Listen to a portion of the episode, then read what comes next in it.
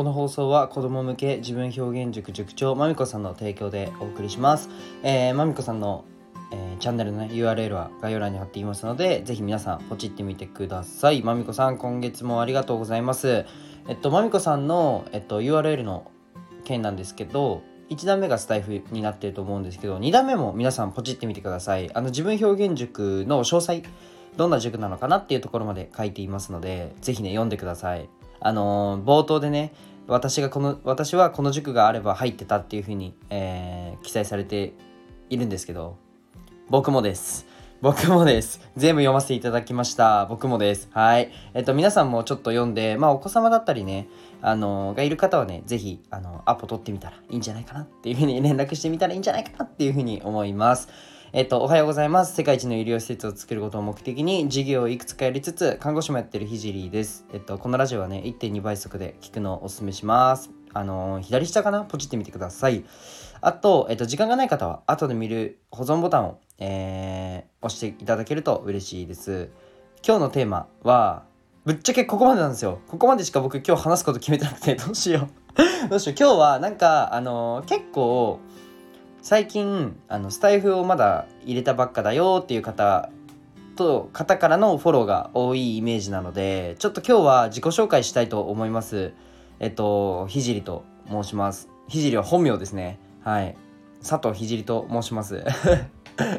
名字、あの、名前はあんまり聞き、聞かない名前だけど、名字日本で一番多いっていうあべこべなやつです。で、えっと、僕、そうだな、今は、うんと、看護の国家試験合格して、去年の3月かな ?3 月じゃねえ。何月に国家試験やったっけ？ちょっと忘れちゃった。でも去年、去年度、あの、看護師の国家試験受けて、今年度から、えっと、の4月から看護師として病院でスタートしました。で、5月に起業して、ちょっと自分でも事業、ビジネスやりたいなということで、まあ、音声 SNS を軸にして、えっと、展開して、自分の事業をね、展開していきました。やってる事業としては、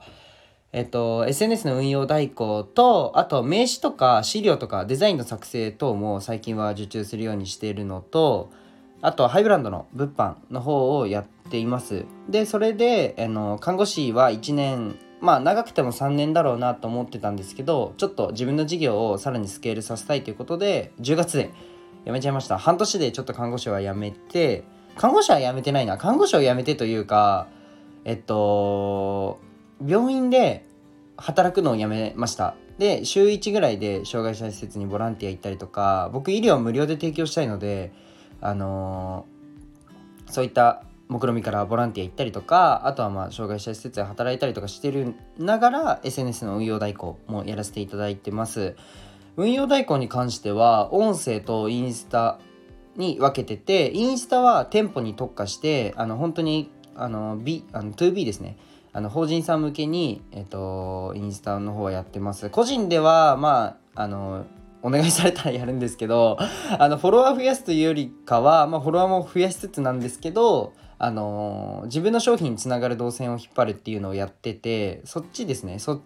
その運営をしています。もちろんデザイン等は、あの、任せてくださいっていう感じでやってます。で、音声に関しては、2つやってて、1つがその運営代行で、あの、まあ、フォロワーさんを1ヶ月100人保証でやりますよっていうのと、あとは、えっと、講座ですね。あの、別にスタイフと限らず、自分の商品をあの作る、向けの商品を作るところから設計して、で、あの、音声か、またはツイッターのスペースですね、を使っ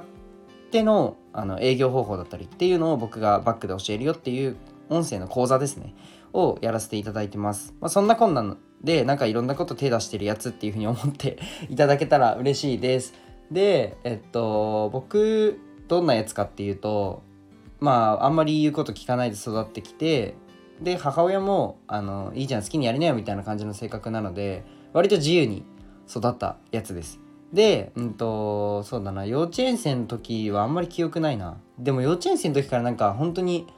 好きなことが見つけたり、これって決めたものをとことんのめり込むやつでしたね。それこそ幼稚園の時はなんかポケモンにハマっちゃって、指人形がすごい好きで、あの、ひたすら指人形を集めたりとか、あとは虫キング、カードですね。あれも、いあの、ファイルあるじゃないですかなんかカードケースのファイルみたいなのあるんですけどそのファイルに入れる前になんかさらに分厚いあの1枚1枚入れるケースに入れた後にファイルに入れるみたいな感じで好きなことにはとことん丁寧なやつでしたね。でのめり込んじゃうタイプ。あの僕乗り物とかも好きで車のそのミニカーとか買ったら必ずあの順番があるんですよそのミニカーの。すげえこだわってあの ABCD ってじゃあミニカーのねえあの A 車 B 車ってあったとしたら A 車 B 車 C 車ってあったとしたらあの枕元に寝る前にそれをねちゃんと綺麗に ABCD の順番で並べなきゃ寝れないみたいなそんな感じなやつでした。ねこだわりが強い。非常に。でえっと小学校1年生からはあの1年生からモテたいと思ったのかな分かんないんですけど足速い子モテるじゃないですか。だからモテたいなと思ってあので僕短距離はあんまりちょっと才能がなくてなんだろう短距離と筋肉あの長距離って筋肉の構造が違うじゃないですか。側筋とチキンで。で僕はあの側筋は別にそんな強くないなっていうことで チキン。でしかも後天的に育てやすいのチキンなんでまあそういう思考は当時はなかったですけど長距離の方がなんか長い時間1位で入れたらかっこいいじゃないですか。短距離ってその10秒ぐらいしか1位で入れないんで。なんであの長距離を毎日走ってましたね。毎日走ってほんと小学校1年生から中学校2年生ぐらいまで毎日走って小学校は6年間持久走大会を1位で春日部でもなんか駅伝大会で2位みたいな感じででも2位で自慢するのはちょっとかっこ悪いな。かっこ悪いんですけどかっこ悪いんですよ。なんですけどそんな感じなんか一つのことをめちゃくちゃのめり込むやつでしたね。でも一方でやりたくないことはやらないんですよ。で僕4歳からサッカーやっててあの高校3年生までサッカーやってたんですけどこれはちょっと本当に親にもう一番申し訳ないと思ってることなんですけど僕サッカーはなんかやってたらかっこいいなぐらいでそんなにのめり込んでなかったんですよね。うん。本当に申し訳ないですそれは。なんでもうそのサッカーにかかった費用の100倍ぐらいで返そうと思ってるんですけど。まあそれはさておき、まあ、本当サッカーを、えー、14年間やってた割にはそんなに花も、咲かないしうんと、そんなに頑張ってこなかったって感じですね。で、中学生の時からはもうゲームに、ほんとのめり込んで、え、っと、中学生の時にやってたゲームは RPG のゲームなんですけど、ハンゲームっていう会社のゲームをひたすらやってて、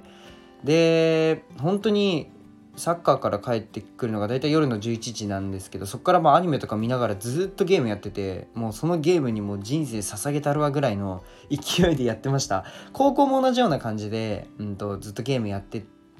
たんですよ。ですごいのめり込んで僕が初めて、えっと、ビジネスをやったのは中学生の時でその時にやったのが、まあ、ゲームの運用代行なんですよ。それがゲームのレベル上げの代行を、まあ、本当にその時はなんかあの中学生なんでもっと今思えばねもっとビジネスになったなとか思うんですけどその時は全然単価とかね考えずにあの全然すごい安くやってたんですけどみたいな感じで中学生の時にあのねうち母子家庭であんまりそのね経済的に豊かではなかったですから、まあ、自分で稼ぐしかないなって思っててその時に目を向けたのがゲームでしたね。でやっててで17歳の時に初めて母親がねちょっと障害者施設で働くことになってでお前もちょっと勉強になるからボランティアボランティアじゃないあのアルバイト来いって言われて行った時に衝撃を受けてそこのね社長さんがすっごいいい人でもう大好きなんですけどでその人に影響を受けていや僕もっと面白いの作りたいともっと面白い施設作ろうと思ってからじゃあどうやったらあの最高な施設が作れるのかっていうのをいろんな施設を転々として、まあ、看護学生やりながらだったんでかなりねあの時間はない中だったんですけどいろんな施設転々として僕なりの最高の施設を作ろうっていうふうに思ったのがきっかけですね。でそのためにまあ看護学校も入ってまあね結構ビジネスとしてやってる方あのやってる施設は多いんですけど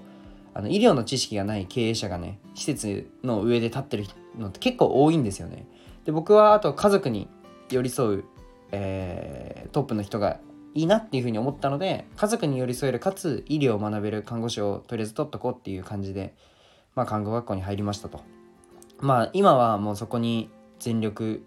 投球してるわけですけどでなんであの SNS でねマネタイズしてて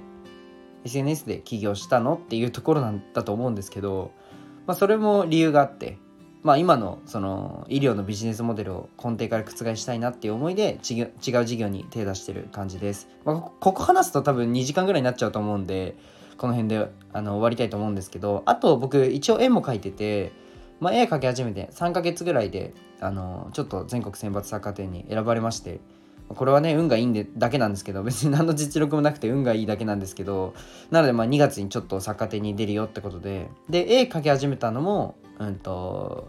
きっかけはその障害の方を見てあアートなら雇用が生まれるなっていうふうに思ったんですよ。うん、NFT とか今はあるじゃないですか。まあ NFT にしなくてもいいと思うんですけど できるなって思うんですけどまあそのアートで雇用生まれたら最高だなっていうふうに思って自分がまず描こうと思って絵を描き始めました。